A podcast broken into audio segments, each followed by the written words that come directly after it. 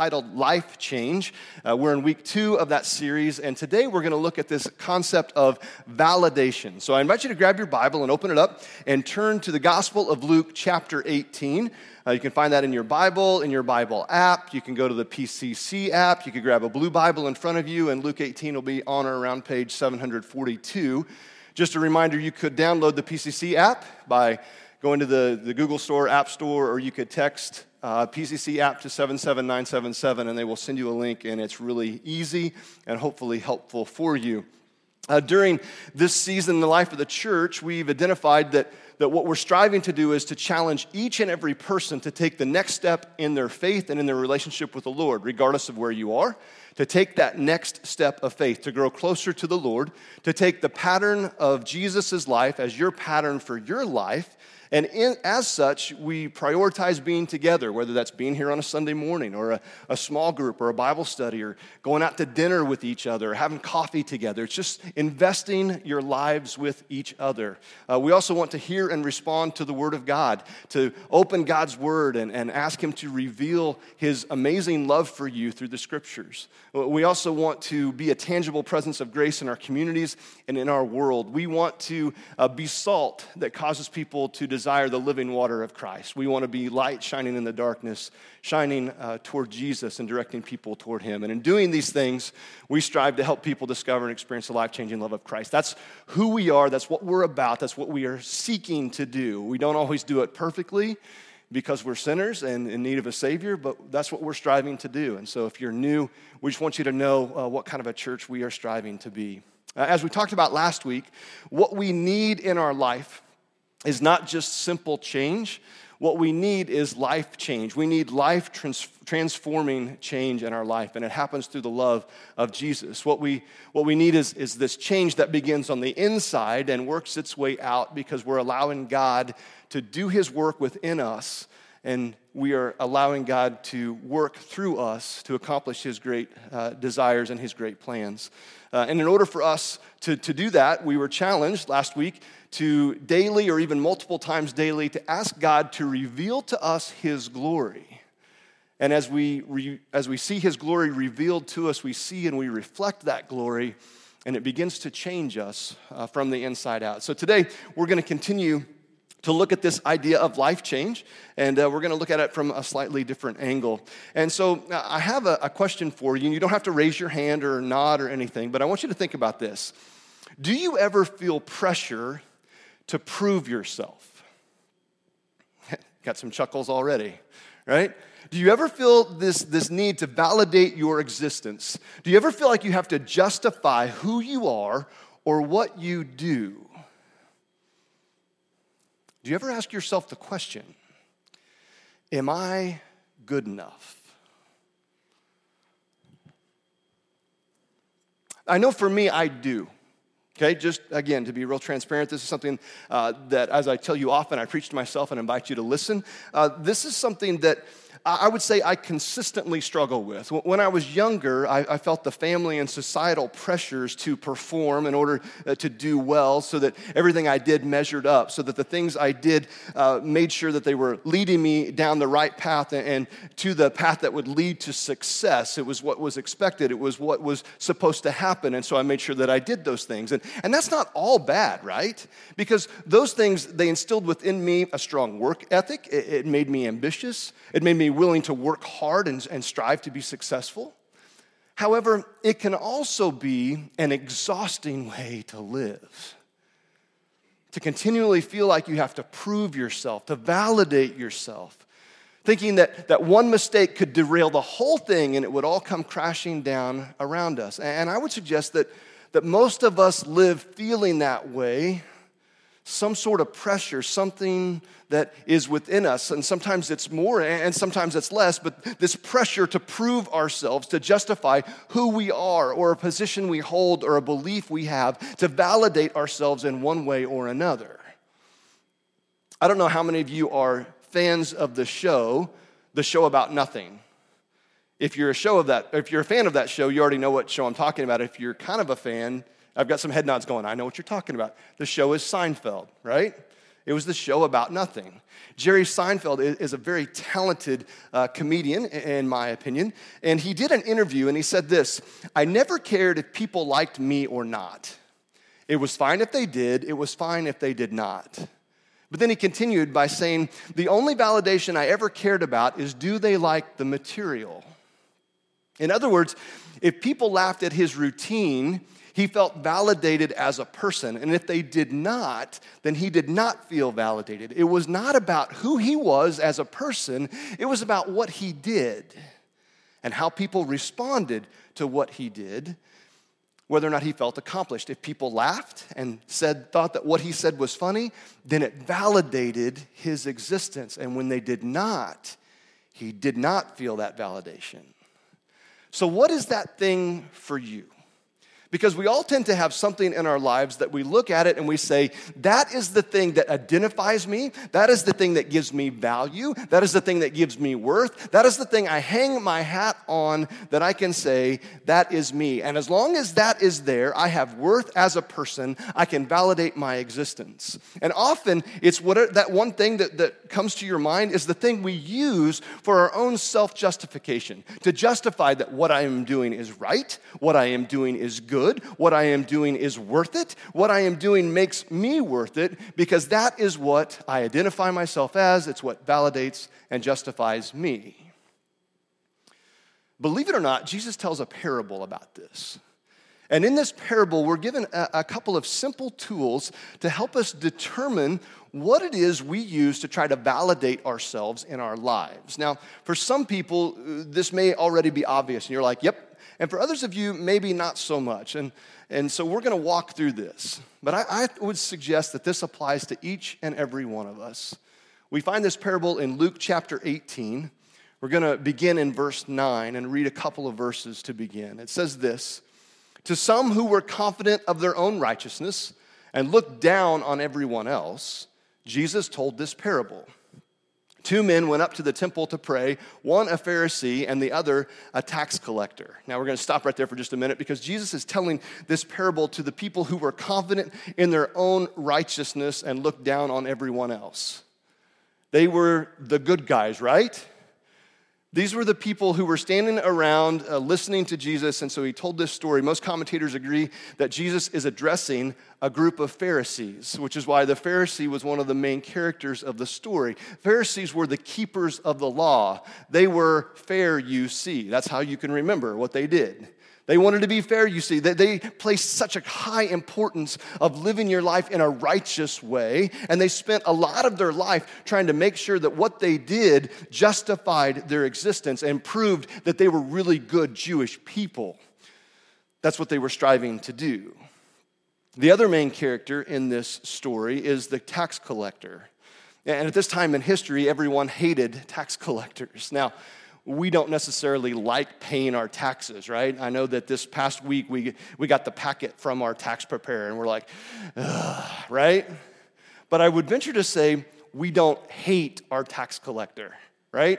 I mean, what are you going to do? Are you going to hate the server at the restaurant after they serve you your food and they collect taxes on your bill? No. Do you hate the person that you have to mail in your, your taxes for your property taxes to the township? Do you hate that person? No. Probably, maybe you do, I don't know. But no, uh, usually we don't because it's such a kind of, we don't really know who that is. But but in this time in history, everyone hated the tax collectors. There were reasons people hated these tax collectors. The Jews were under the Roman rule, and the Romans would recruit Jewish people to come around and collect taxes from their fellow citizens. The Jews didn't want Rome uh, to be invading uh, their country and, and have oppression over them. They certainly didn't want to have to pay taxes to help fund their own oppression. But to make matters worse, these Jews who were collecting the taxes for Rome, they would overcharge people, they would keep the difference, and would subsequently get very, very rich. rich.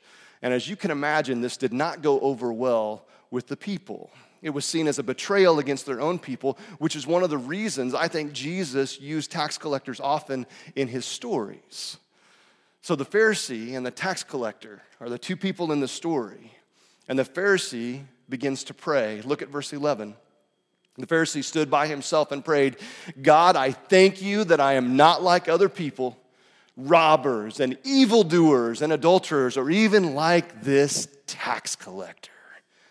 I fast twice a week and give a tenth of all I get. What a prayer, right?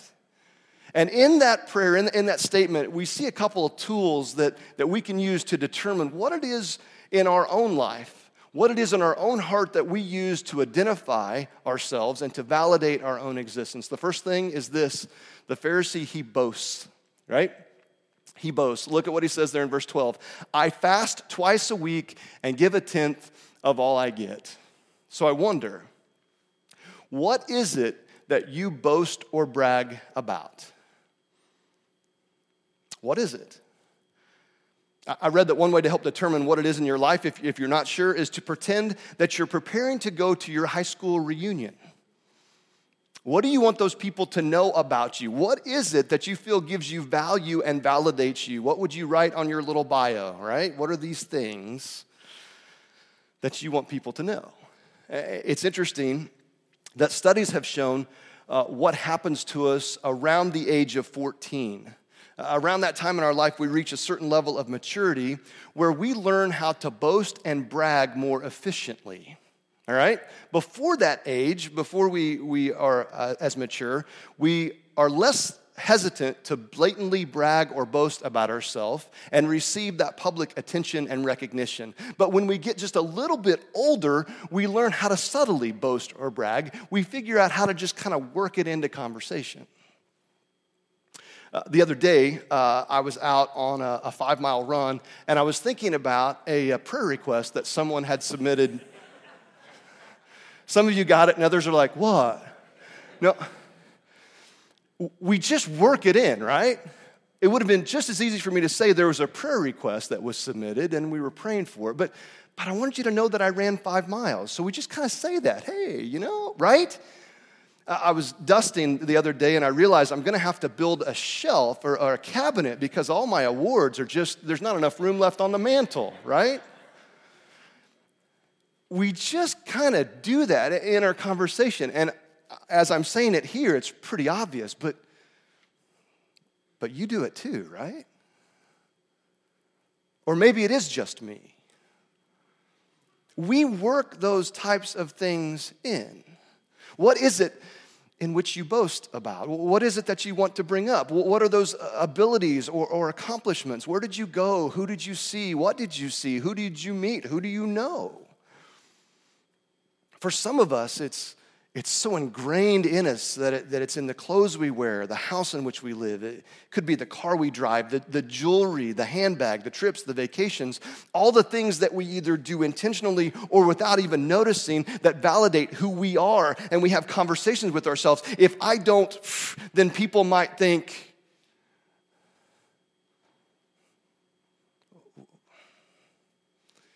you see, I would suggest we all do it in one form or fashion to varying degrees. As a parent, I, I look at other parents and I see them do it with their children, and I just shake my head. And then I go look in the mirror and I go shake my head, right? This time of season in the life of, of many students, they're receiving back their college acceptance letters. And with that is this genuine sense of excitement. There's also this genuine sense of bragging about that too, right? Because the assumption is if my kid is smart and gets into this really good school, is going to get this great education, then that means I'm really smart and I'm a really good parent, right? No, not necessarily. Those two things do not always correspond. So what is it that you brag about? Now, here's the kicker. You may be sitting here this morning going, you know what? I really don't brag. I really don't think I have a problem with boasting. I'm really a pretty humble person. I'm not like all the other people around me who struggle with this. You're getting there, right? When you feel superior to others, we become just like the Pharisee. Lord, I, I, we, we pray, you know, God, I, I'm thankful that I'm humble. and I don't boast like other people. I, I thank you that I'm not like all my friends and family who struggle with pride and self-justification. We say those things without saying those things, and it, it, it's a part uh, of what we use in our own life to validate who we are. So the first tool is to look at our lives and say, what is it of which we boast? The second tool that we see from this Pharisee and what he does is he compares. He compares himself to other people. And I would say that while boasting is something that we can kind of laugh about, this is something that I think is far broader in its scope and its impact in our lives. The thing that we often base our self-worth on, that which we use to validate who we are and what we do, is we compare ourselves favorably to other people. Look again at the part of verse eleven, the prayer, God, I thank you that I'm not like other people. And to whom does he compare himself? Robbers, evildoers, adulterers, and tax collectors. The Pharisee compares himself to those who he believes he measures up favorably against in order to make himself feel better about himself. And I'm sure you never do that. Who do you compare yourself to? Fellow classmate? A coworker? Parents of the other kids in school? Is, is it your family? A celebrity maybe? To, to whom do you compare yourself? It, it's been said that when you compare yourself to someone else, there's only two options of, of the, the results. You either feel better about yourself or you feel worse about yourself. And neither result of comparing is healthy for us. It can lead to a sense of pride and superiority, or it can lead to envy and depression and discontentment. You see, this would be so much easier to avoid if we were all the same, right? I mean, if we were all genuinely the same. For instance, if everyone was as good-looking as me, then no one could be jealous of the fact that I'm so good-looking, right? You don't have to laugh quite that loud. Okay, try this one. If everyone had the same basketball skills as LeBron James, then he would not be able to validate himself as the superior basketball player, and everyone would be the same, right? Uh, maybe or maybe not, you, you've heard of this. There's a school in England that has banned students from wearing these high-end coats. And the reason they've done it is because uh, these coats cost between five hundred dollars and two thousand dollars, and over half the, the students in this school are underprivileged. And the idea is that they're trying to avoid poverty shaming within the school. Now, I want you to think about this. If everyone in the school, well, what about if everyone in England, let's say, let's broaden it. If everyone in England owned one of these coats, they would no longer be a status symbol, right? And the issue of poverty shaming would not exist in this particular way, right? Because we would all be the same. The, the coats only communicate wealth if not everyone has one. So to whom do you compare yourself, and how and what do you use in that comparison? The Pharisee helps us see that when we look at boasting and comparing, we see the tools that we use to help determine what's really going on within our own hearts.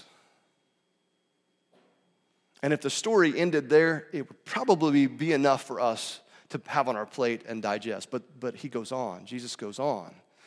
Look at verse thirteen. But the tax collector stood at a distance. He would not even look up to heaven, but beat his breast and said, God, have mercy on me, a sinner. Beating his chest, to me, is a very interesting visual.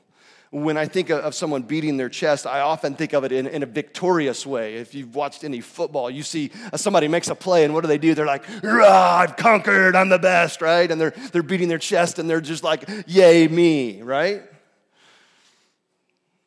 But the tax collector, he's looking down.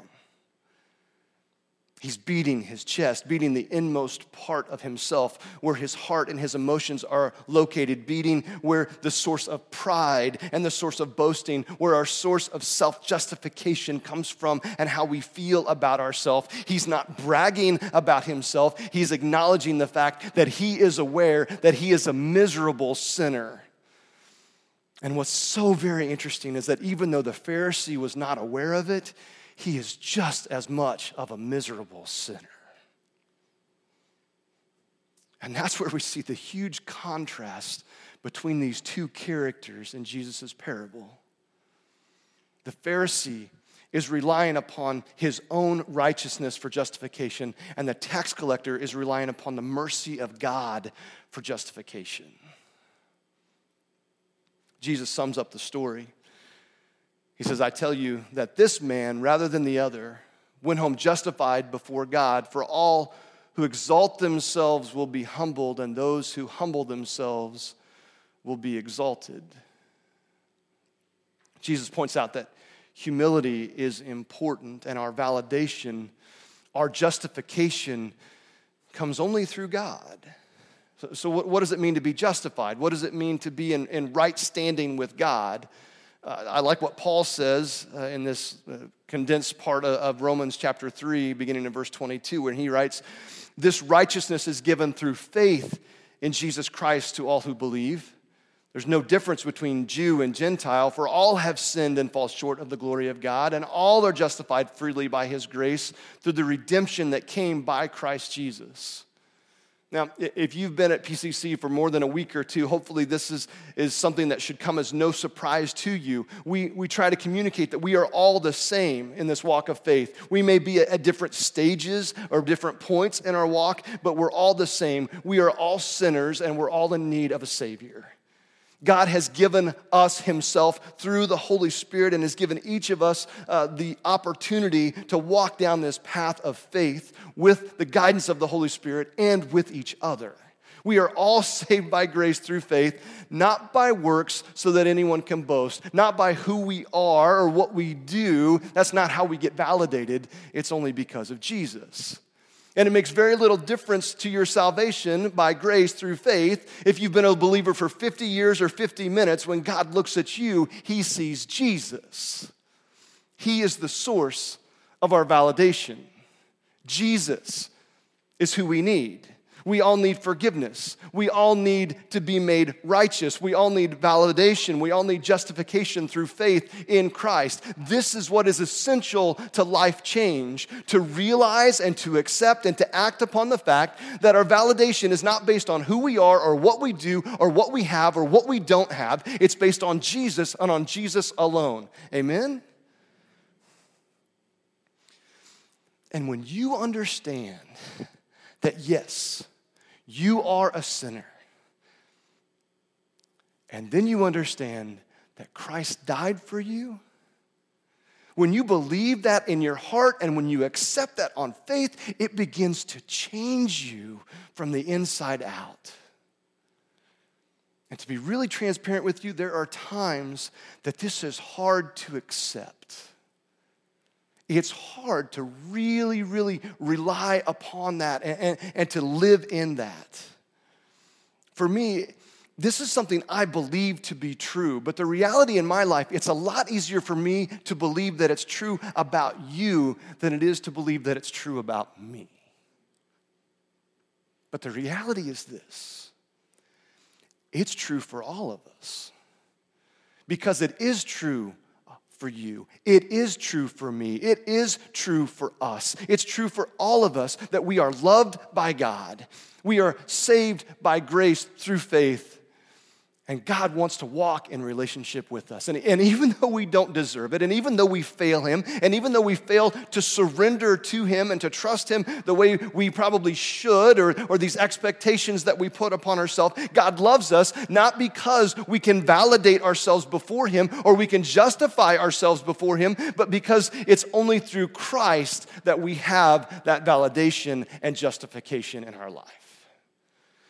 As I said last week, this begins and it ends with Jesus, which is why we're going to talk about him and we're going to tell you about him and we're going to invite you to experience and discover his life-changing love. Not a program that's going to change your life, but a person of Jesus who can change your life. And when we put the truth That yes, we are a sinner, and yes, we are loved. When we take those two things and we put them together, we begin to live in that reality. And through the power of the Holy Spirit, it begins to change our lives. And we want you to experience that type of life change. We want you to discover and experience Jesus and his love. We want to invite you to respond to his invitation, to allow him to be the one that validates you. Because it's not about what you have or what you've done. It's about who Jesus is, and it's about his relationship with you. So we want to invite you to accept Jesus as your Lord and Savior. We want to invite you to confess your sins. We want to invite you to be obedient in baptism. We want to invite you to walk in your life in relationship with the Lord. We want to invite you to respond to him, to seek him through his word, to see how much he loves you, to, to experience him through the Spirit that he's freely given to us.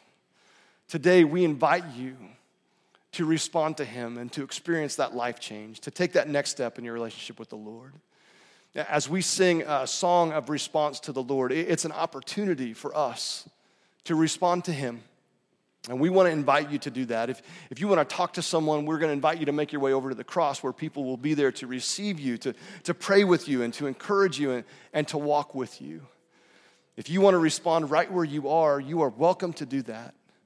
But it's my prayer that you would do business with God, that you would allow him to become into your life and, and to begin transforming you and changing you and, and validating you because of who he is, because of his great love for you. Stand with me. Let's sing as we focus our praises toward the Lord this morning.